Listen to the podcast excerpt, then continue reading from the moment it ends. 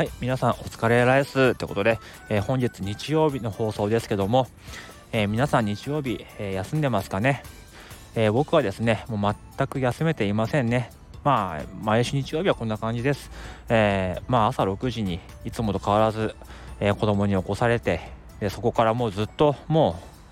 遊んでとか、本読んでの連続で、今日はもう、えテレビ見て、トランプして、UNO やって、すごろくやってそしたらもう公園に行きたいって言うんで公園で鬼ごっこ。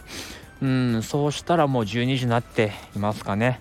で今やっと、えー、昼寝をしたのでちょっと外に出てこう放送を撮っていますけどもまたね1時間ぐらいして昼寝から覚めたら、え、どっか連れてけとかってことでまあ夜の9時ぐらいまでノンストップでやっていく生活で、えー、全くこうね休日という感じはしませんけどもまあいつもの日曜日という感じです。ということで本日の、えタイトルですけども、え子供がということを盾にする人ということを話していこうと思っています。まあ、あえてね、盾にするという言葉を使いました。ね、何か意味をこう含んでいるようなタイトルですけども、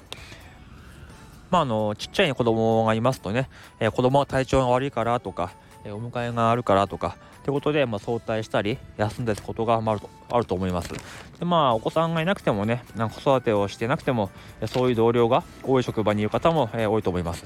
で、まあ、今日は、えー、これについて話をしていこうと思っています。で、まあ、各言う自分はですね、えー、よく早退します。休みます。まあ、子供のことに限らずね、早退したり、休んだりするってことは、まあ、他の同僚にね、その時間を埋めてもらってるということでもありますし、まあ、言い方を変えるとその人の時間をもらってるとか時間を奪ってるってことになりますよね。まあ、これについて、えー、こう後ろめたい気持ちになってしまう人が結構いると思うんですけども、ねまあ、実際ねあからさまに嫌な顔をする人はいますしでまあ自分も20代で独身の頃はなんでそんなに休むのとかそんなに休む必要あんの？と思ってたくらいなんですね。でまあ子育てにしろ介護にしろ当事者に当事者になって、え分かることってあるし、まあ、そうじゃない人にはなかなかね理解してもらえない面はあります、まあ、ただね、えー、理解してくれない人が悪いってわけじゃないんですけどもね。でこの縦にするっていう表現なんですけども、まあ、これを言えば理解してもらえるとかもらえないは別として、まあ、ほとんどの場合周りからねそれはじゃあまあ仕方ないねってことで、えー、認めてもらえます。特に最近のねご時世では何を言っても、えパワハラだとか言われますからね。で、えー、何を言いたいかというと、まあ、早退したり休んだりすることに対してあまりこう後ろめたい気持ちは感じなくて、まあ、どんどん縦にすればいいじゃんっていうことなんです。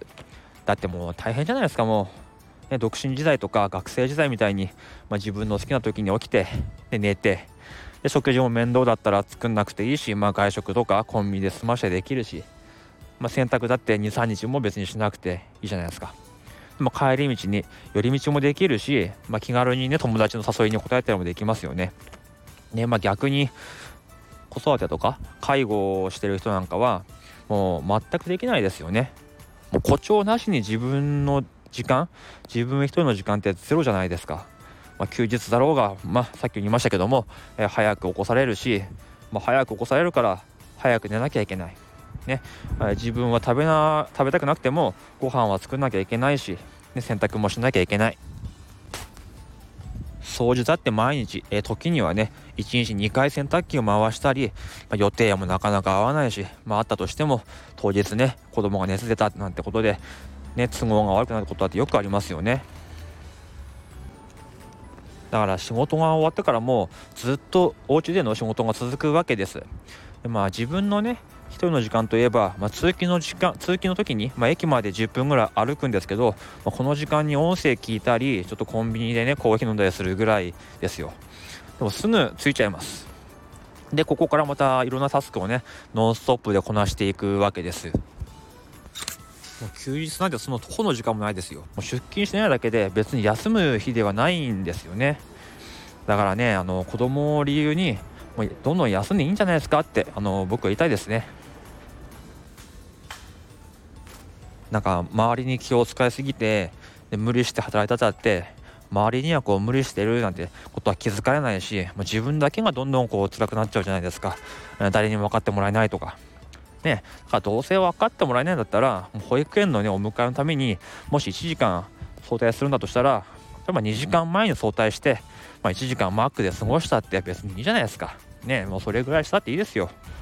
ねそうやって自分の時間を作っていかないともう持たない持たないですよね。だからもう自分はもうあの縦にしまくりです。ね、あのすぐにあ子供の調子がとかお迎えがとかって言ってもう帰ってますよだからもうよく早退する人ということで、えー、認識されてますねだからもう気にしてません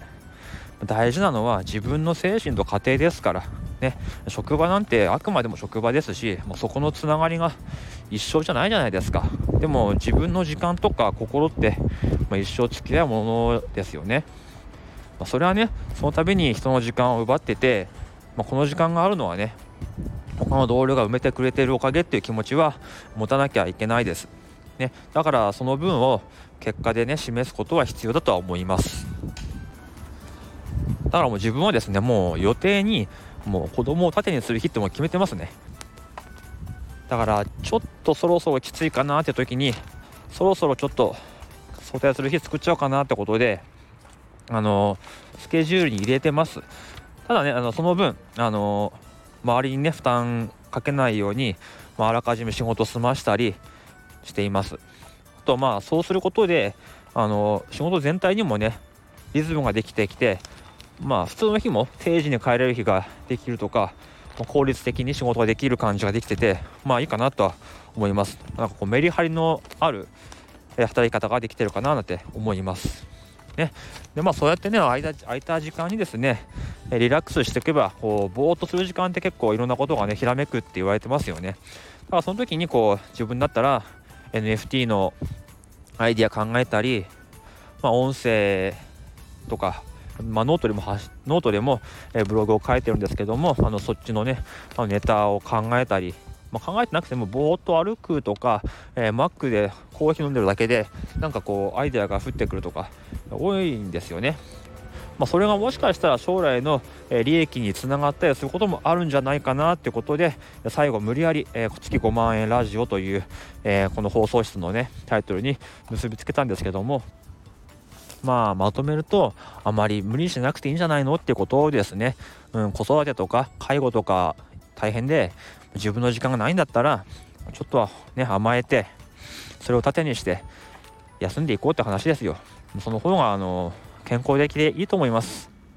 うん、そこで病んじゃってねまた疲労が溜まって病気になっちゃったりするとかなっても大変ですし、うん、結果的にそういう風な生活をすることで自分の健康とか、うん、お金を守ることあとはまあ気持ちにね余裕が出てくると、まあ、家族にも優しくなったりできると思うので、まあ、うまくバランスとってねやった方がいいんじゃないかというお話でした、えー、それでは今日はこの辺でおいとまいたします。